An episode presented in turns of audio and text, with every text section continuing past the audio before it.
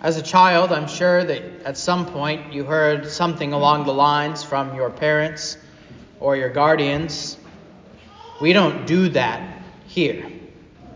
That's not something that we do here, whether it was we don't put our elbows on the table, or whether it was we don't root for the Lakers or a Grizzlies family here, or whatever it was that they said we don't do that here because it was a matter of identity. It was a matter of who you are as someone in this family. And when you think about those things that are matters of identity, when you think about that phrase, we don't do that here, that is a call not just to have a certain viewpoint on something, not just to have a certain opinion on something, but it's a call to imitation. To imitate the way that your parents were, and maybe their parents were, and maybe their parents were. Whole families are Memphis Grizzly fans, for instance. But that's how we learn our identities. It's how we form our identities is by imitation. By imitating what we see in our parents, what we're taught by our parents, and other mentors and other leaders. That's how identities are formed is by imitation. It's really how we learn anything at all when you think about it. And so when Paul says, be imitators of God as beloved children, he is calling us to be a part of the family of the Holy Trinity. And he is calling us, therefore, to have a certain life, a certain identity in ourselves. A life where we do certain things and not others. A life where we say and think about certain things and not others. A life where we go and walk certain places and not others. There are things as God's children that we do, and there are things that we don't do here. And even more than being part of an earthly family, being God's children, being imitators of God, is a whole way of life. Notice verse 2 and walk in love. This is one of the things that we do here. Walk in love as Christ loved us and gave himself up for us, a fragrant offering and sacrifice to God. We are to walk all the time, 24 7, every day in love. Not just on Sunday mornings at 10:15, not just when it's daylight savings time and the sun is out longer than it was before. Not just some of the time, but all of the time. Because why? Who are we to imitate? We are to walk in love as Christ loved us. And how much, how often, ask yourself this, did Christ love us? If we are to love as Christ loved and sacrifice as he sacrificed, how much did he sacrifice for you? All of it. All of the time. His entire life, from the moment he was conceived in the womb of the Virgin Mary, to the moment he ascended into heaven, and even now, he walks in love. He walked in love for you all the way to the cross, and he gave himself up, all of himself, even to the point of death, even to the point of suffering as a servant, even to the point of being stricken, smitten, and afflicted. He loved you sacrificed himself fully, completely, all the way, 24 7, all in, bought in for you. And so when Paul says, walk in love as Christ loved us, that means that when we walk, we walk all the way. Paul even bookends this notion of walking in love with another way that you can think about this, not just the life of Christ, but at the end in verse 8 of this passage. For at one time you were darkness, but now you are light in the Lord, and so walk as children of light. You can think similarly about light and dark in the way that it is all encompassing. Because when there is light in a room, that means there is no darkness. They are definitionally opposed to one another. If you have darkness in one place and then you put light there, the darkness, it is completely, utterly gone.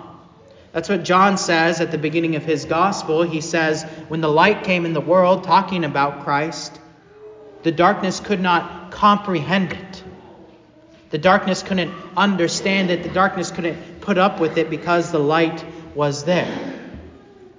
And notice, Paul doesn't even say, act like light. He says, you are light. One time you were darkness, but now you are light. That is who you are. It is foundational to your identity. It is who you are. And the darkness cannot comprehend it. So be light. This is your whole life. You are a baptized child of God. And so you have been brought into this family of the Trinity. And that is exactly what your enemies do not want. In the gospel reading and the Old Testament reading, you can see this image of the enemies of God in the Old Testament Pharaoh. What he wants of the Israelites, what he wants of the Christians, is their whole life. He does not want them to be able to worship God on the side, go out in the wilderness, worship God, and then come back and be good servants for Egypt. That's how they functioned for a while. But Pharaoh said, I can't have that.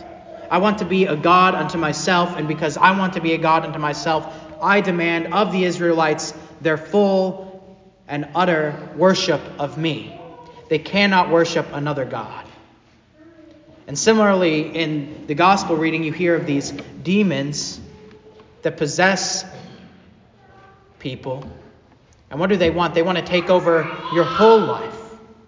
If one gets cast out, they want to bring seven others back with them and completely ruin and possess someone's life. That's what the devil wants. That's what the enemies of the gospel want. They want your whole life. They want you to be utterly taken away from God. And so when you are brought into the family of the Trinity by baptism, God also demands your whole life. To pretend like there is neutral or middle ground when it comes to serving God is foolish. There is no gray area. You are either light or you are dark. And so, what does this life look like then? What does this whole identity in Christ, how do we live like this? What are the things that we do and don't do? It might not surprise you that it doesn't have to do with just being a die-hard Memphis Grizzlies fan or some other notion of identity that you may have about yourself. Paul lists three things at the beginning, and he kind of repeats these three things over and over again that I think are good starting places for things we don't do here, let's say. Things that we don't do here. And much like a child needs to be reminded over and over again not to put his elbows on the table at dinner time, these are things that I think are good for Christians, faithful, practicing Christians, baptized children who are lights in the Lord to still be reminded of over and over again. Because I think the three things that Paul lists here, I'll just tell you what they are now sexual immorality, impurity, and covetousness. I think these are three of the most common or besetting sins that Christians continue to struggle with throughout their lives. So let's look at these in turn. Sexual immorality. I think this is especially the case, of course, for younger people. When younger people are younger, they are more excitable in certain ways and more tempted in certain ways. And this is a base passion of mankind. it should be when people are young, rightly ordered in a marriage, the sexual passion. But because of sinful corruption, there are so many false imitations of marriage now, so many ways that people can be and find themselves in sexual immorality, that it is incredibly hard, I think, especially for young people, but really for all people to avoid. The word for what gets translated here as sexual immorality would not surprise you is porneia. You can hear what that entails in the word. And different kinds of porneia are everywhere now. They're on people's phones, they're on the TV openly.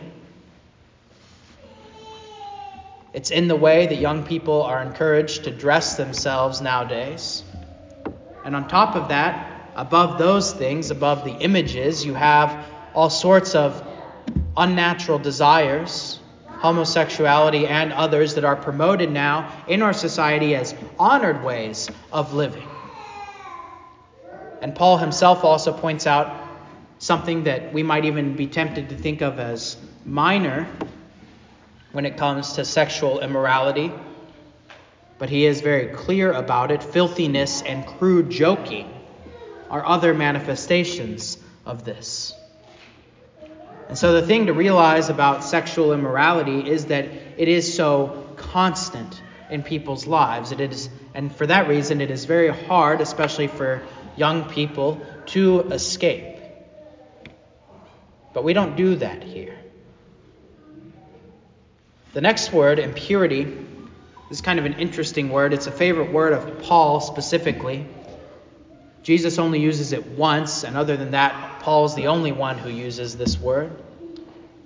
But it's taking the Old Testament idea of cleanness and uncleanness, of purity and impurity, of holiness and unholiness, and he's describing a certain way that someone can be in life. If you think about holiness, that is to be set apart from the world. It is to be like God. It is to be complete like God is complete, perfect like God is perfect. In other words, it is to be the humans that God made us to be, to live according to the design that He designed us. When Jesus uses this word, He uses it of the Pharisees. He says, in the verse where he's talking about how they're like whitewashed tombs on the outside, but inside they're full of all kinds, he says, of impurity. In other words, I think this idea of impurity, the way Paul's using it, is to give yourself over to the world. You could be like the Pharisees on the outside, religious, but on the inside, they were living according to the values of the world. They wanted others to honor them in their life more than they cared about what God thought about them or what God had said to them. It's the kind of life where you value wealth more than you value wisdom.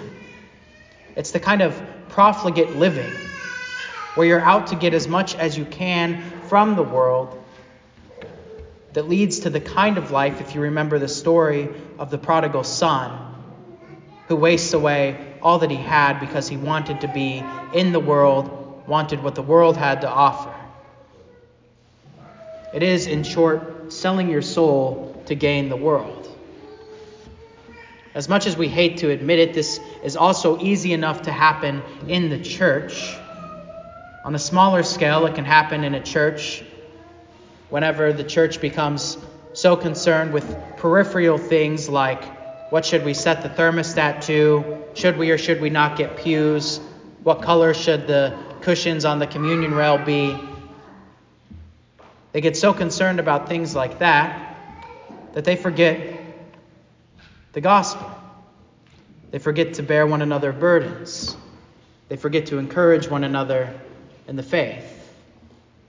It can happen on a larger scale in a church when a church slowly starts to adjust its doctrine to value the world's views of it more than God's views of it.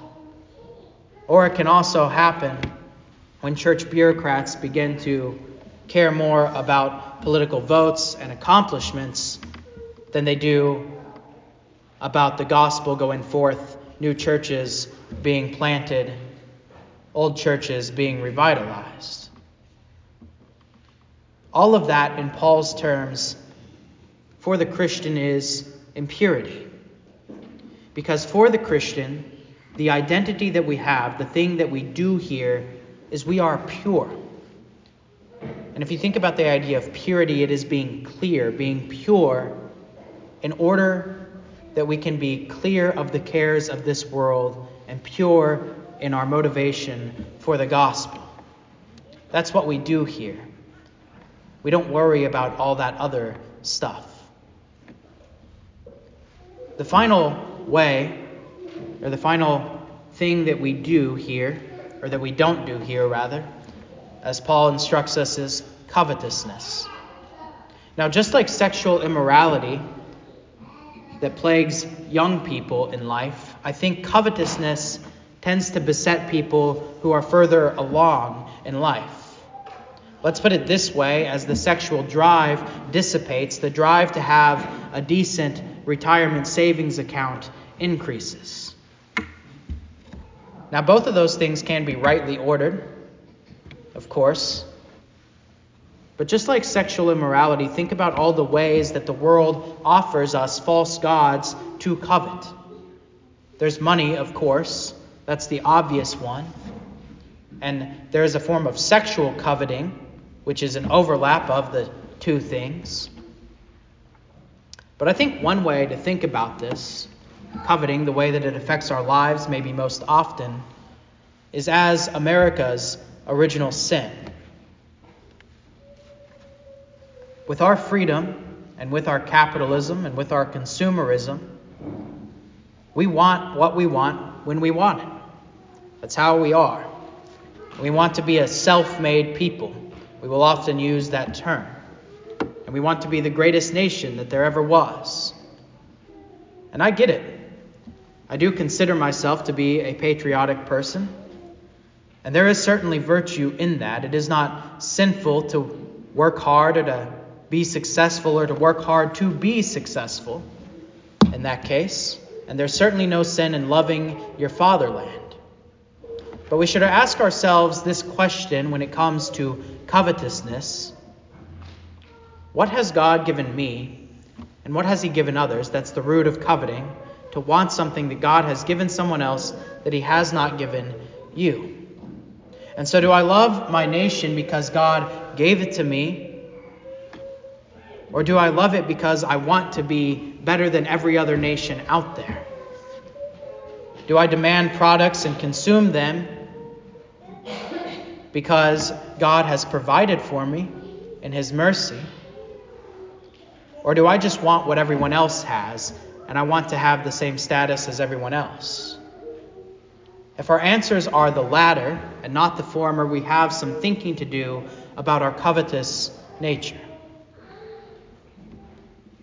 And so, dear Christian, with all these things, let me just be your dad at the dinner table right now. We don't do these things here. Paul makes it very simple for you to think about sexual immorality, impurity, covetousness. Let these things not even be named among you. They should not even enter your mind so that you would be able to say them out loud.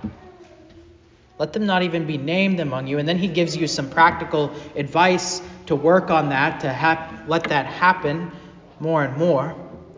He says, Don't become, this is paraphrasing, don't become best friends with people who regularly make a practice out of these things.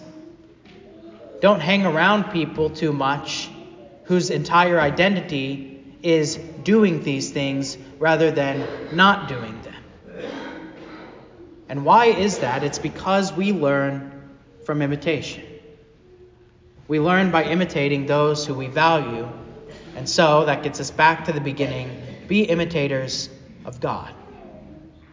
Now, all of this can sound like quite the task. In fact, it sounds almost like an impossible task. But look again at verse 8. You are light in the Lord. In the Lord. When the light came into the world, that light, John says, was Jesus Christ. And the darkness could not overcome it, it could not comprehend it. And so, dear saints, remember in the Lord. Because it's in that Lord, in the Lord who was the perfect light, that you are baptized. You are baptized into the light. You are baptized into Jesus. And Jesus, the light of the world, he died to sin. And so when you died to sin in your baptism, you died with him. Those things that we don't do, they have been drowned, they have been washed away. And whenever those things come bubbling up back to the surface, you can push them back down. Because even though you died to sin, you were raised again, just like Jesus was raised again. You were raised again out of those baptismal waters with Him. He is your identity. You are identified with Him. He is your God, and you can imitate Him. And so, if those sins come back to tempt you, throw them back into those waters. It's who you are. You are allowed to do that. You don't have to give in to them. It's not who you are, it's not what we do here. But who we are now is light. And so you can walk in the light, for that is who you are. And when you walk in the light, when you walk in the light of the Lord, because you are light, you will then bear fruit. And Paul simply leaves it at this when you bear fruit as light, it is fruit that is good and right and true. And so be light in the Lord today and every day. To him, the true light, be all the honor and glory now and forever. Amen.